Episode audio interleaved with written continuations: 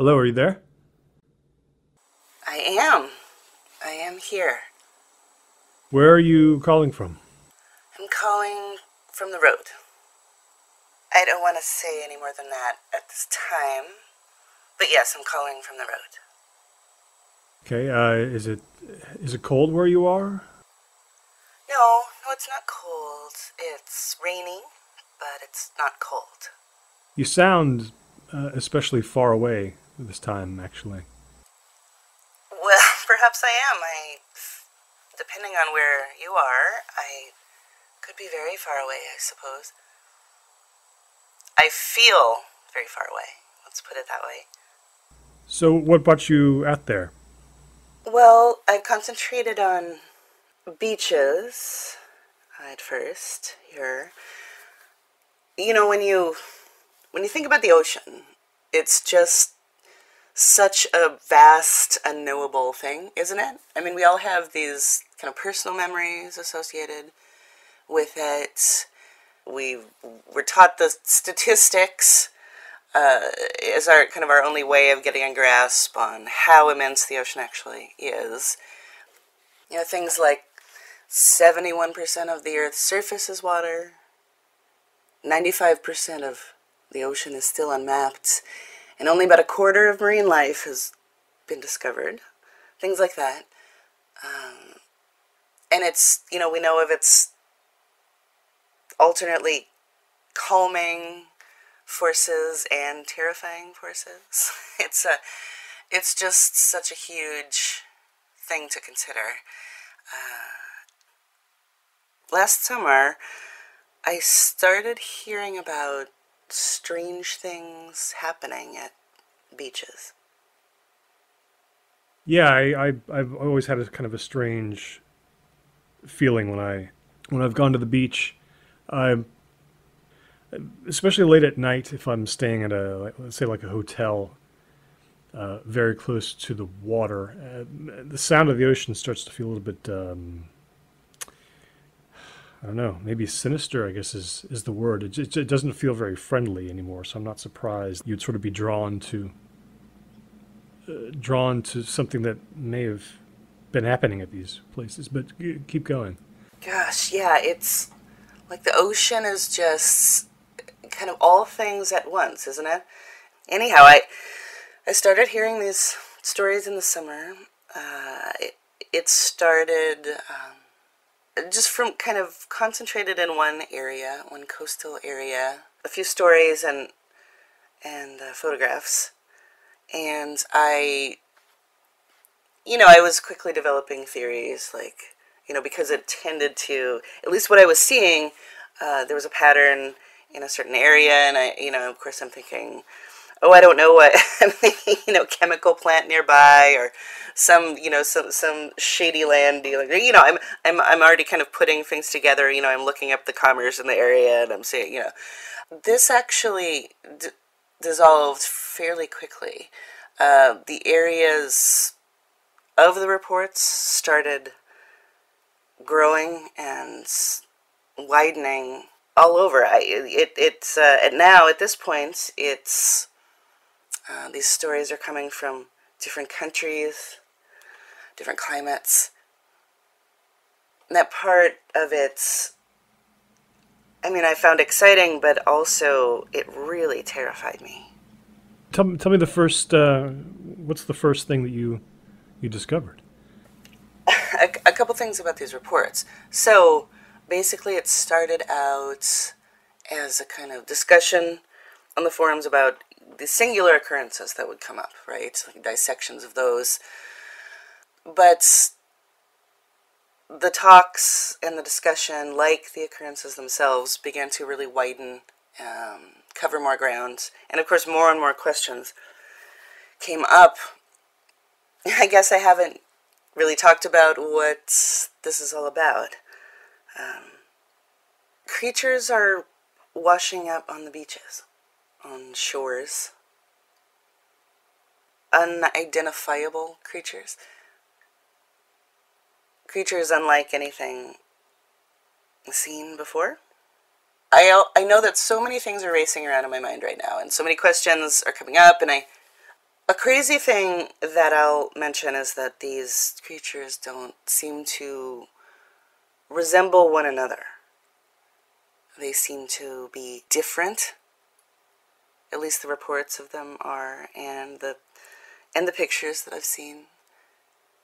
Uh, it naturally just makes this seem more fascinating and more terrifying.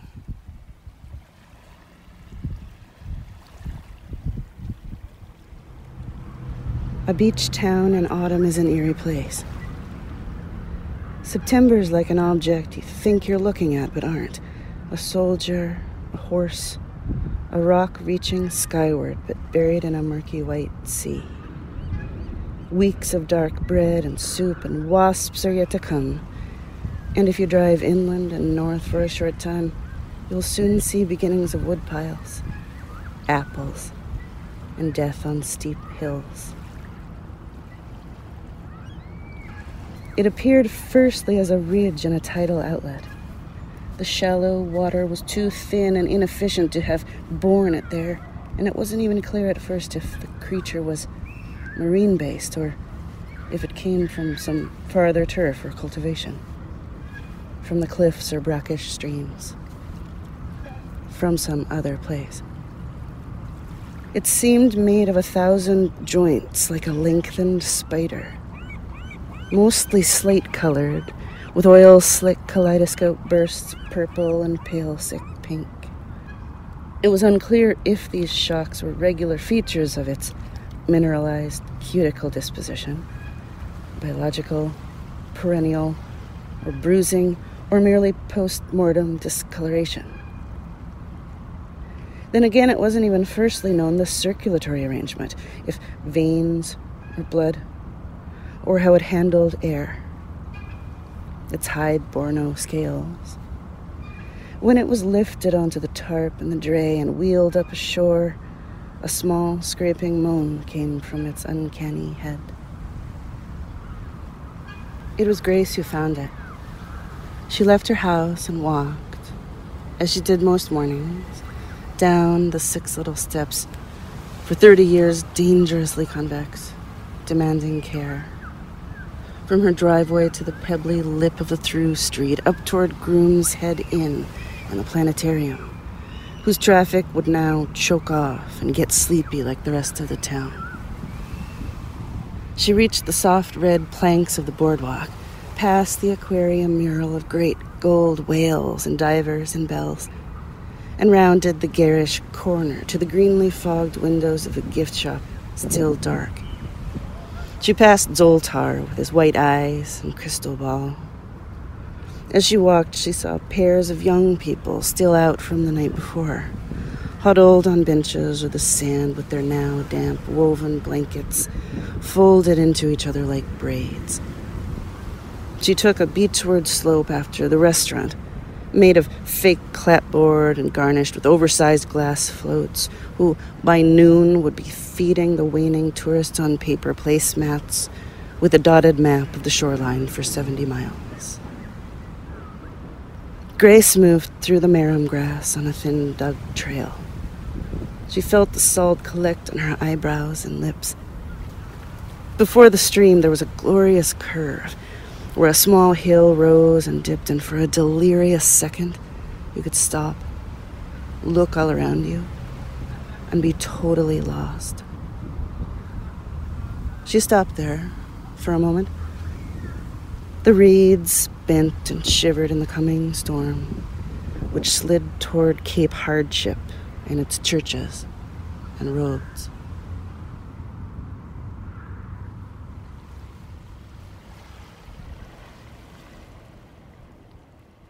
So I think you you had mentioned um, you were detecting strange uh, patterns with these creatures being washed up. It was not just not just an isolated thing.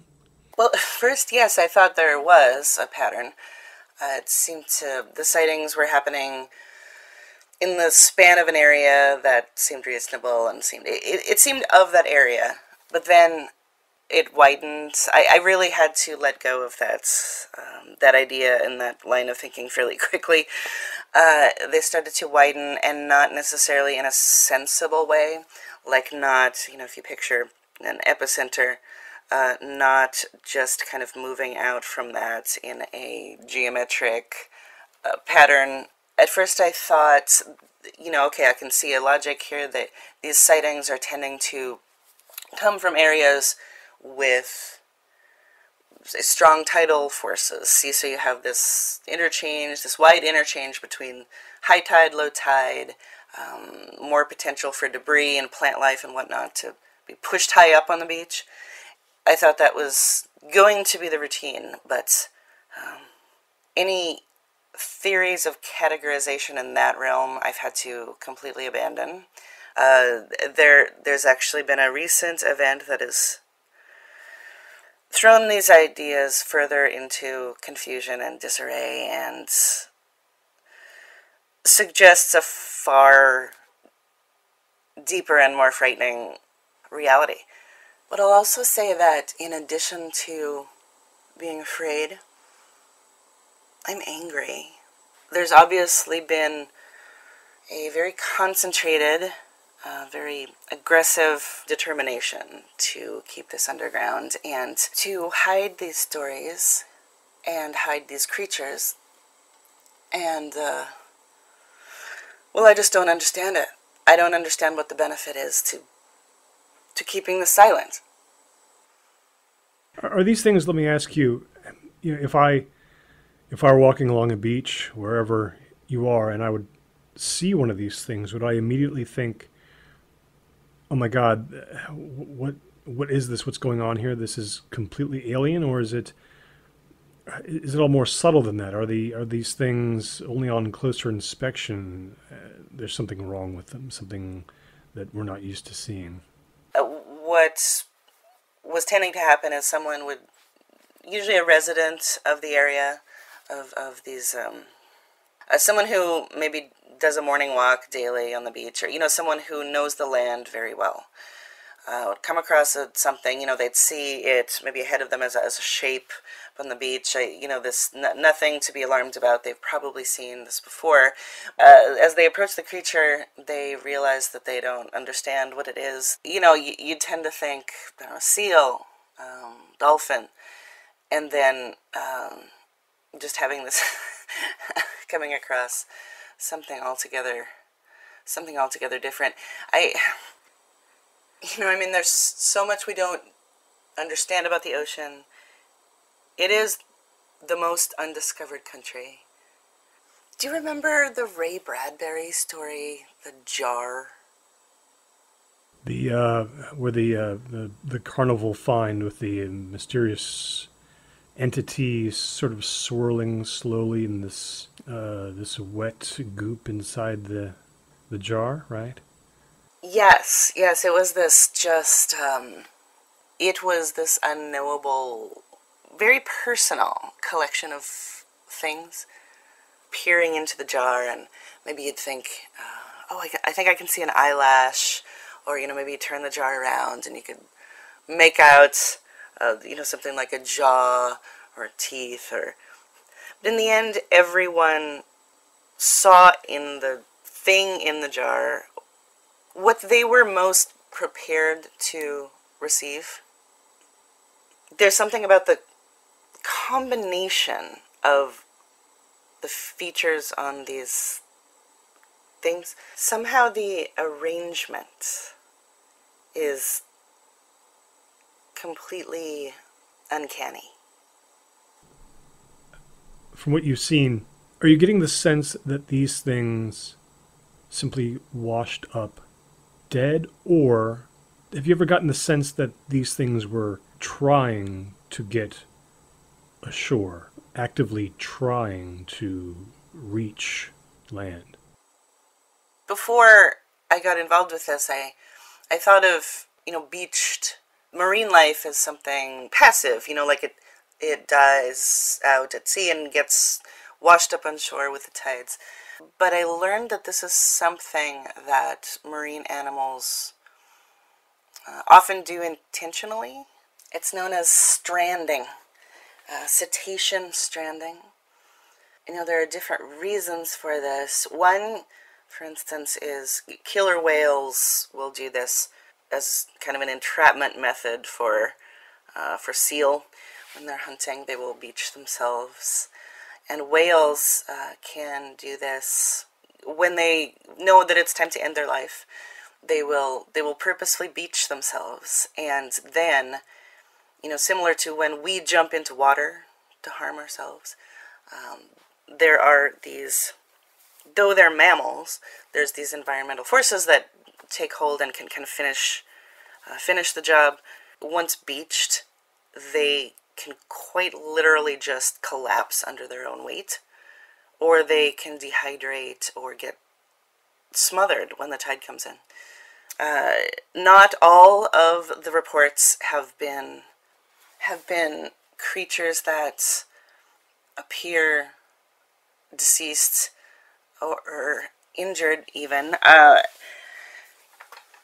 there have been, on a few occasions, some signs of life after discovery.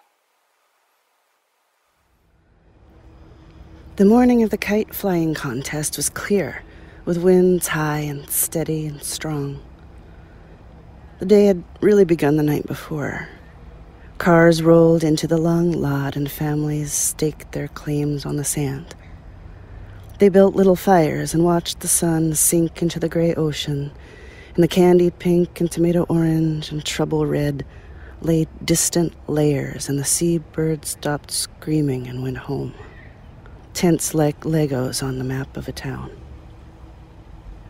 Later, it might have been possible to discuss that day the kites and flats and scallops and fire blonde silks crisscrossing, lunging in low clouds, without including what came next. One could instead fix on the bright day, the brightness, the brilliance like stars. The fried fish and the paper in baskets, oil soaked, translucent, the crack of little hammers from the pier. Bleach paper cones collapsing in on themselves with melting ice and the sticky blue syrup turning black for a short time without the fear and the sickness in the rocks. A group of boys had formed a pack, had whirled in frenzied circles.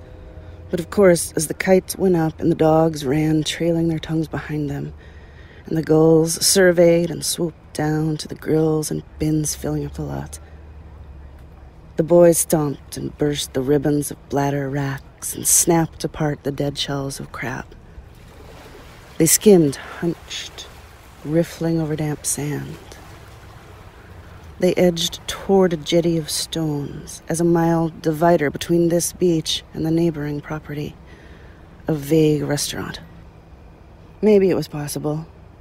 The forgetting, the leaving out. But that's not how it went, is it? Let's move on. The boy who saw it first froze. He did not make a sound. It brought the others. Two broke away and ran. There was something on the rocks that their little minds could not sort out. Something in them, on them. Something with a mouth and a heart. What is it? cried the second boy, his neck and hands drenched with a panic sweat as he ran. They pointed back toward the restaurant and jetty and the thing. The sun above was sliding, unfixed. When security and entanglement vets arrived, it was striped off with vinyl flags like a little car lot. They took the body and they carried it away. Another boy, who had not seen the flesh but had caught a hot whiff of the screaming shift on the beach, experienced a deep dysplasia and seemed to forget where he was altogether. He gaped confusedly between his brother, who that day had won a fourth place medal for his airborne time, and the blue sea. What's wrong with the sky? he asked, as the waning kites burned and sliced and soared while they fell.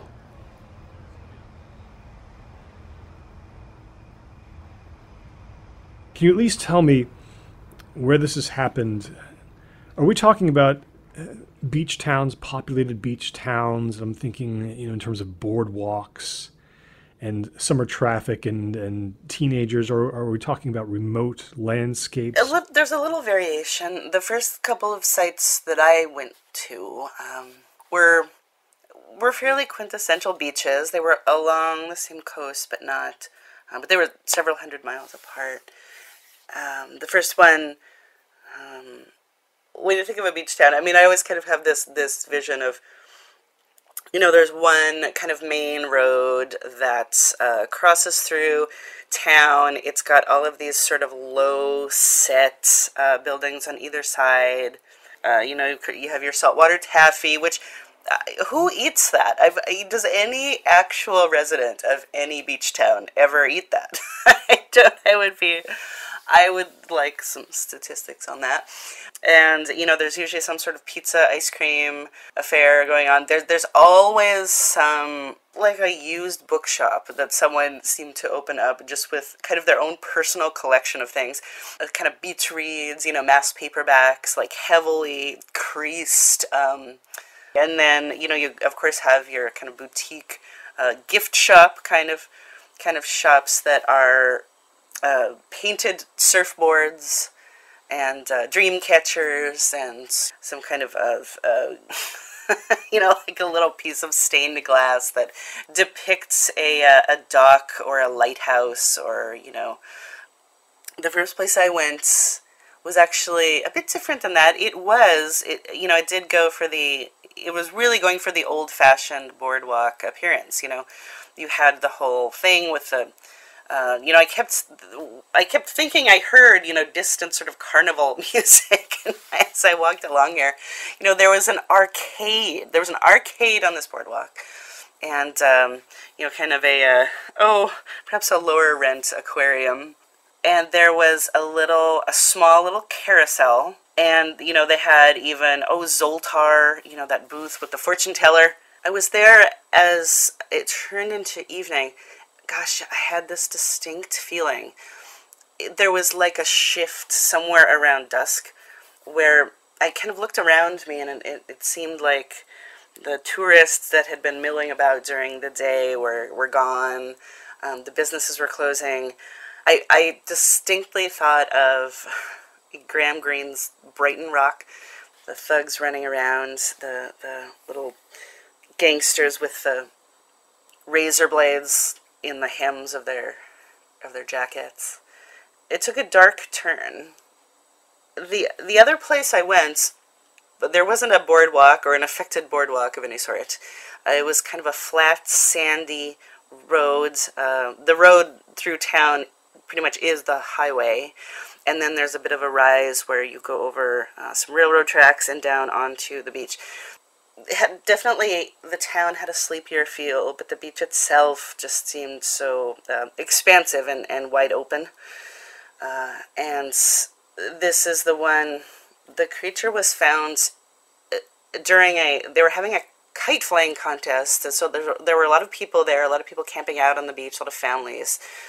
And a group of kids, a group of boys, found the body of a creature um, kind of nestled in the rocks of a jetty. I feel for these boys. I, I understand it was completely traumatic. Uh, the other, the, the boardwalk beach, um, the, you know, this was, again, actually found by a resident of, of the town.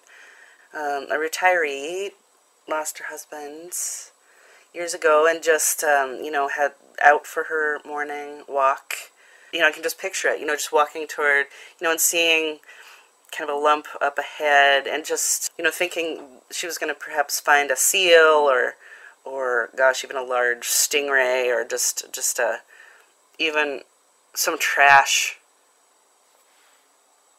And so, you know, after this, I, I was expecting beaches. I was expecting coastline. I was expecting these incidents to pop up uh, with that pattern. But as I was on the roads, I heard about another sighting, another incident. Uh, my mind reels with the implications of this. It was not an ocean, but a lake. And I. I don't know what that means.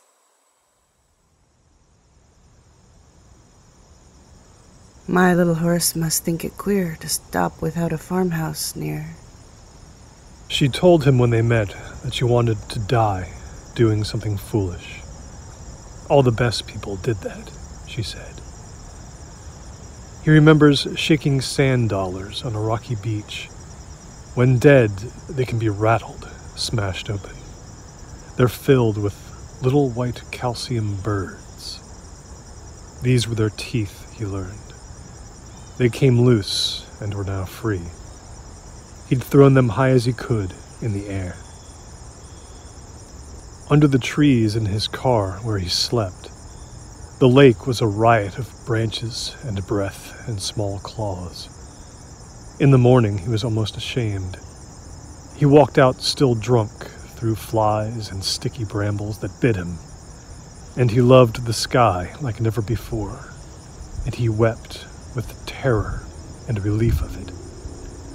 He put his palms upward, relenting, reaching. Whose woods these are, I think I know. His house is in the village, though. His head is hot. He has never been so in love. He thought of what she did now, far away, walking, drinking. No, tasting food he was sure she was moving something greedy over her tongue. He will not see me stopping here to see his woods fill up with snow. A rot of wet rocks, blue, brown, sounds, night, a sliding in the moss. They used to have eyes like blank stomachs, and they placed their palms on the back of each other's skulls their foreheads touched like horses. The particular decay of a lake. His feet first touched down numbly, then with the most sensation he had ever known. He gulped at an invisible something. He remembered the round white tank of the old cabin and the way the green gray river water swirled like the top of a cake and the next county over there was a bridge shown in a movie. It was supposed to be the border to Canada. The last transcendence for murderers and thieves. The crossover to seals, to creaking ice. He gives his harness bells a shake to ask if there is some mistake. The only other sounds the sweep of easy wind and downy flake. He moved toward a mewling sound, unconcerned. He'd come here to die, so he was not afraid. It whirled its feet in the black moss and opened its eyes. They were as big as plates, as axes, with hard dark circles going large and filling its face. He smelled it in the starlight. The strange skin was slick in the moon. If there was breath, or had been, he couldn't tell. He stretched out beside her and felt her relax. She cried, reeking of dock and dead bear. He stroked the blades of its hair and touched the sharp, retreating teeth. The woods are lovely, dark, and deep, but I have promises to keep and miles to go before I sleep. In the end, he did become afraid, and he ran, falling and sobbing, back up to the pebbled road. The hate he would feel for himself in the days to come. As the doctors flushed his veins and police took his gun and his bottle and asked questions about the monster, and his sister was summoned from her Midwest farm, would choke his heart. My little horse must think it queer to stop without a farmhouse near. Between the woods and frozen lake, the darkest evening of the year.